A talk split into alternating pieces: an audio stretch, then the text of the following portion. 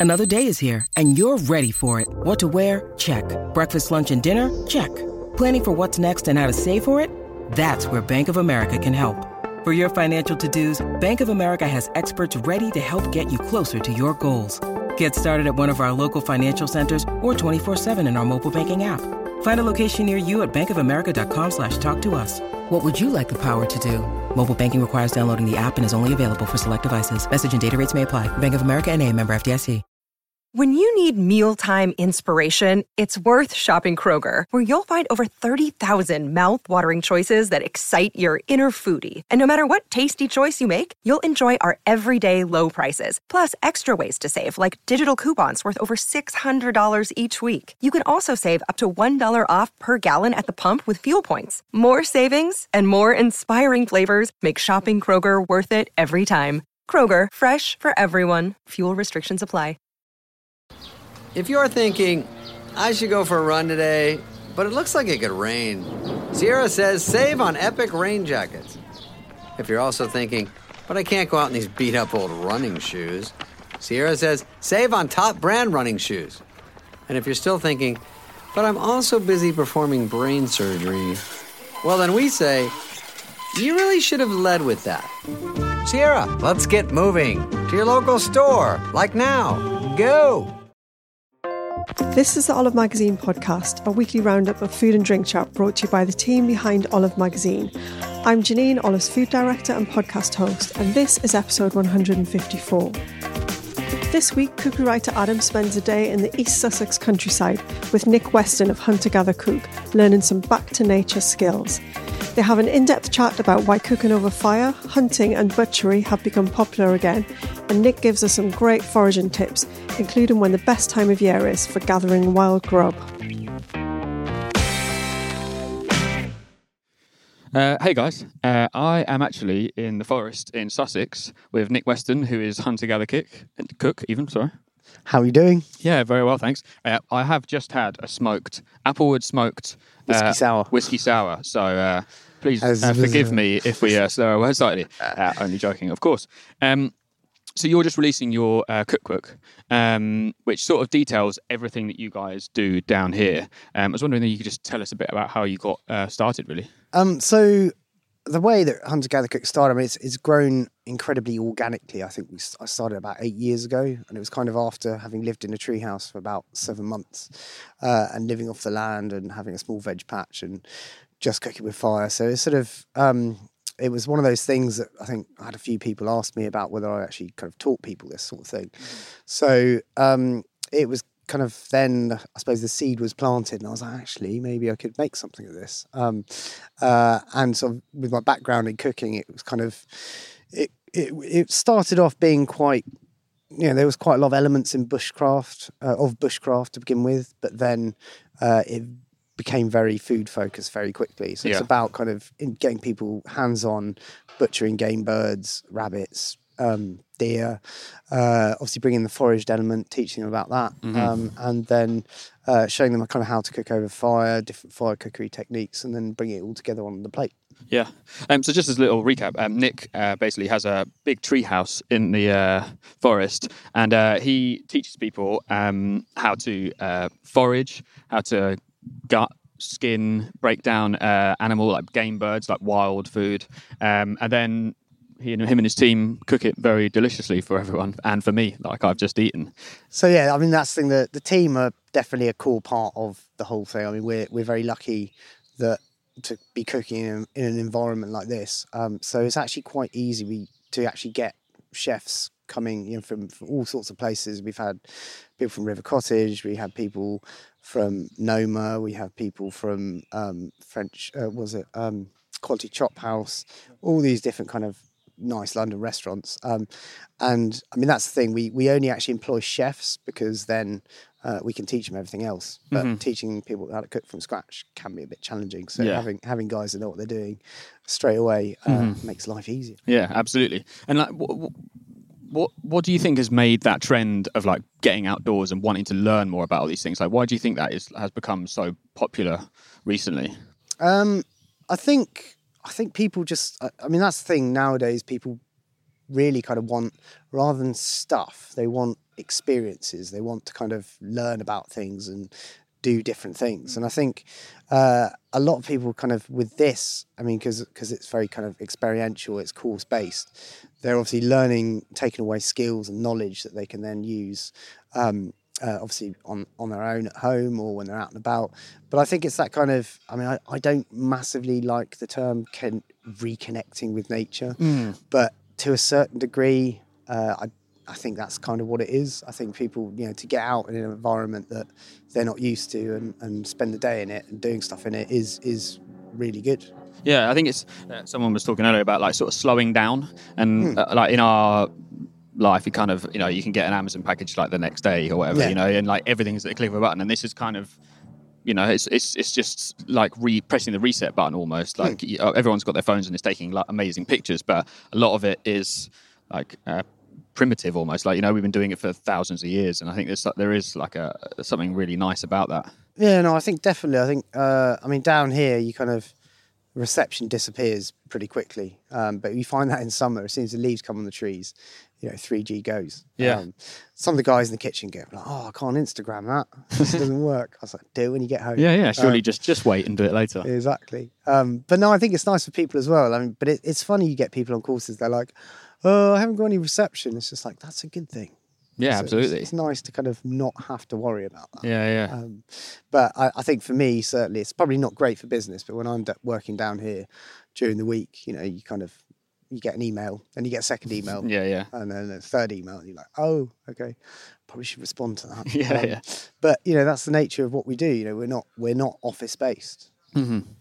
Um, and everything you do here is like highly seasonal, isn't it? So, um, I was just wondering what your favourite season is, or what like do you have like a, a season that you really look forward to, or like wild garlic coming into season, or any of those?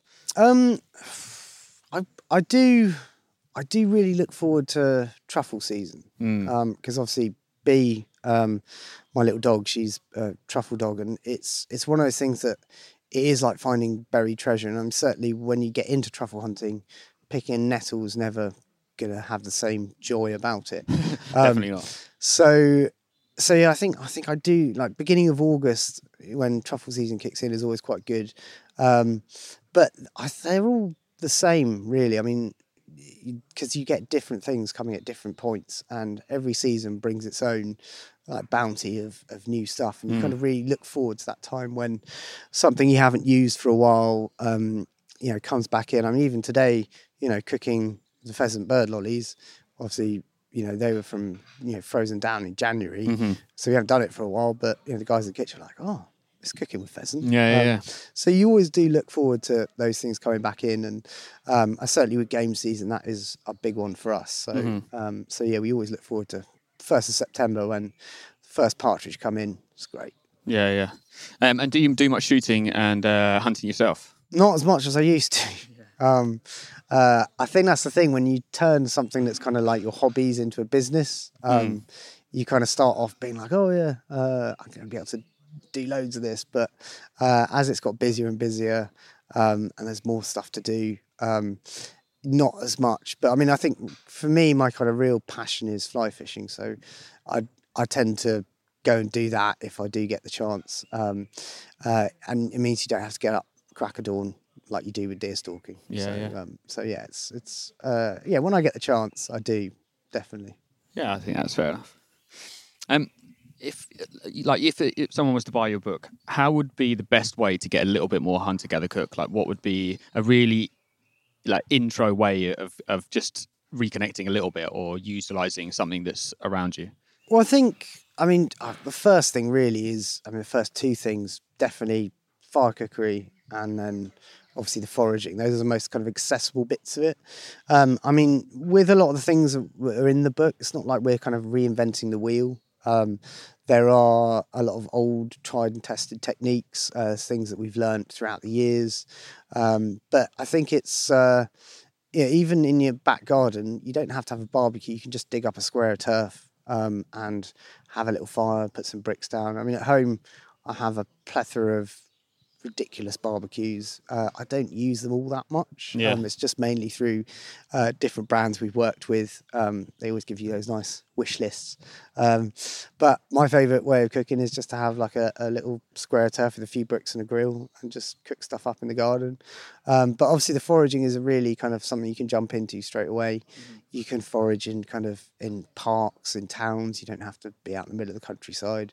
Um, so I think those two definitely. But I think for us, the whole thing with the but is the butchery guys I think are really key because we kind of one of the things we're really passionate about is getting people into eat more game and using it more, um, uh, especially with deer, which is something that we kind mm. of specialize in.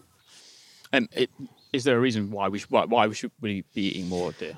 Um, I think I mean, first of all, it's a very healthy meat. It's, mm, very, it's very lean, it's very lean. Um, uh, quite often, you have a, a, lower inflammatory response to something like deer, which has had a wild life, uh, as opposed to kind of other other types of meat, kind of like your lamb and your beef. Mm-hmm. Um, uh, so it's it's a very kind of um, and I mean, it's free range. It's wild. It's eaten a lot of the wild plants that we actually pair with it on the plate. Um, but I think as well, I mean, just from sort of from a monetary perspective, game isn't expensive. Like if you go straight to source, you can be paying about a quid for a pheasant. Yeah. Um, if you know how to process it, you can fill your boots and your freezer.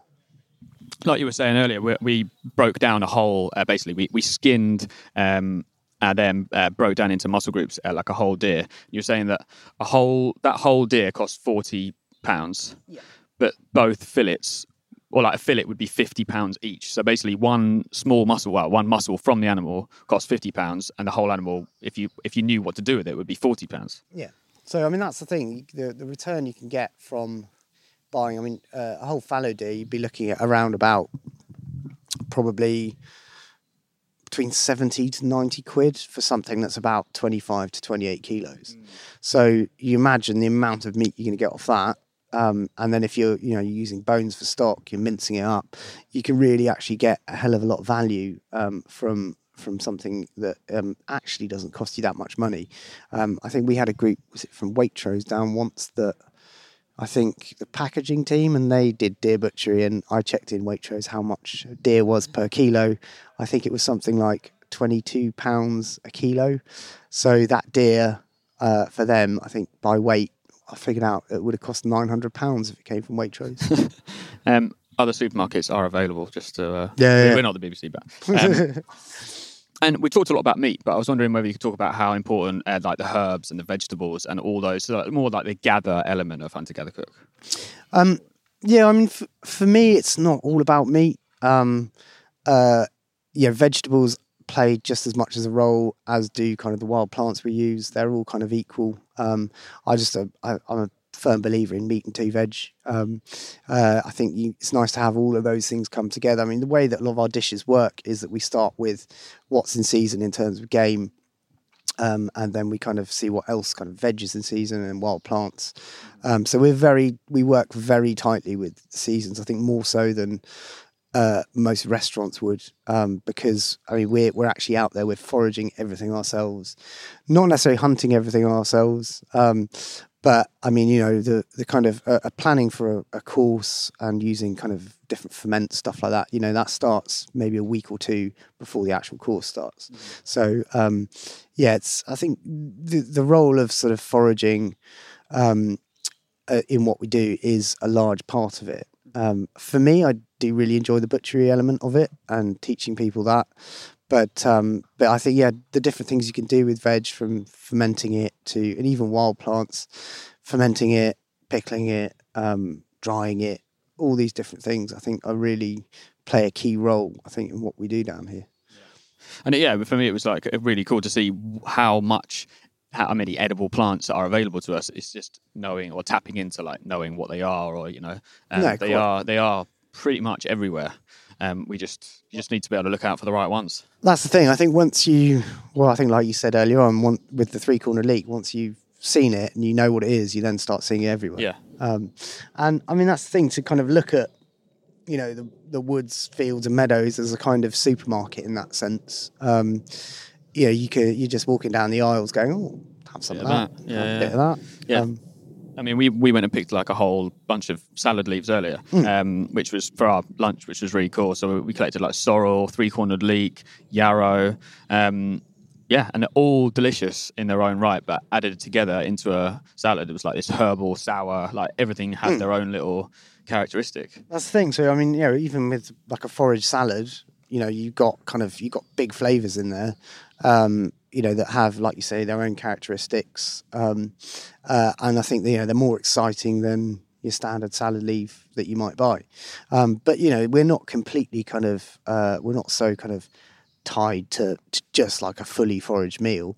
Obviously, we want to bring in more common ingredients that, from a larder or uh, perspective, or obviously from from veg and things like that and fruit. So it's um it's quite nice to then kind of pair those things with wild plants as well. And you also lived in your treehouse for seven months. Yeah, that was uh, back in 2009, I think. Um, which was kind of just something I wanted to do for myself. Um, it did then become a book called The Treehouse Diaries, I think, which was published in 2010.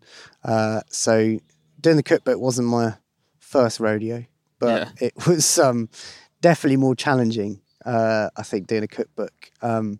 I do find it quite hard with the writing perspective because it's um, I'm quite dyslexic. But um, uh, but yeah, so that was a little bit of a struggle. But um, uh, but yeah, I think yeah, the, with the treehouse, it was kind of it was the precursor to this. So it f- kind of formed the ethos and the basis and uh, understanding of what we now do. Um, so to I think turn I think an experience like that into something that you can share with other people Yeah.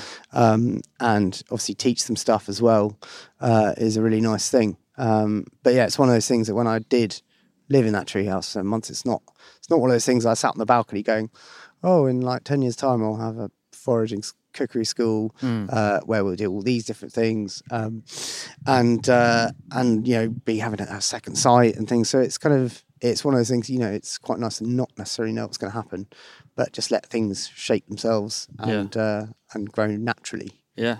And how much did you have to teach yourself um, during that time, or did you Uh, have like some basis of knowledge, and it was, like, or was it basically just learning Um, seven months of just making It up? was kind of seven months of learning. It was quite a steep learning curve because I mean, I, I did have a good. I mean, I, I've always done a lot of hunting and fishing, so I was kind of quite confident in my ability to provide myself with those things.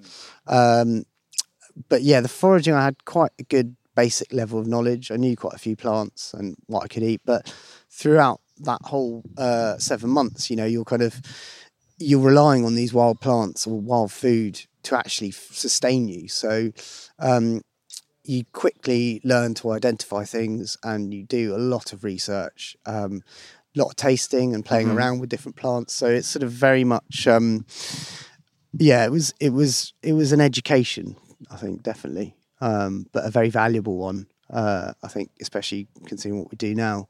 Um, so, uh, so yeah, it was it was quite hard work. Yeah, no, I can imagine it would be. Um, did you eat anything that you shouldn't have done, or Uh, were you? Did you have your guidebook out, checking everything before you? No, I think I did. I think the only thing I did find was uh, some books aren't always accurate when it comes to like referencing.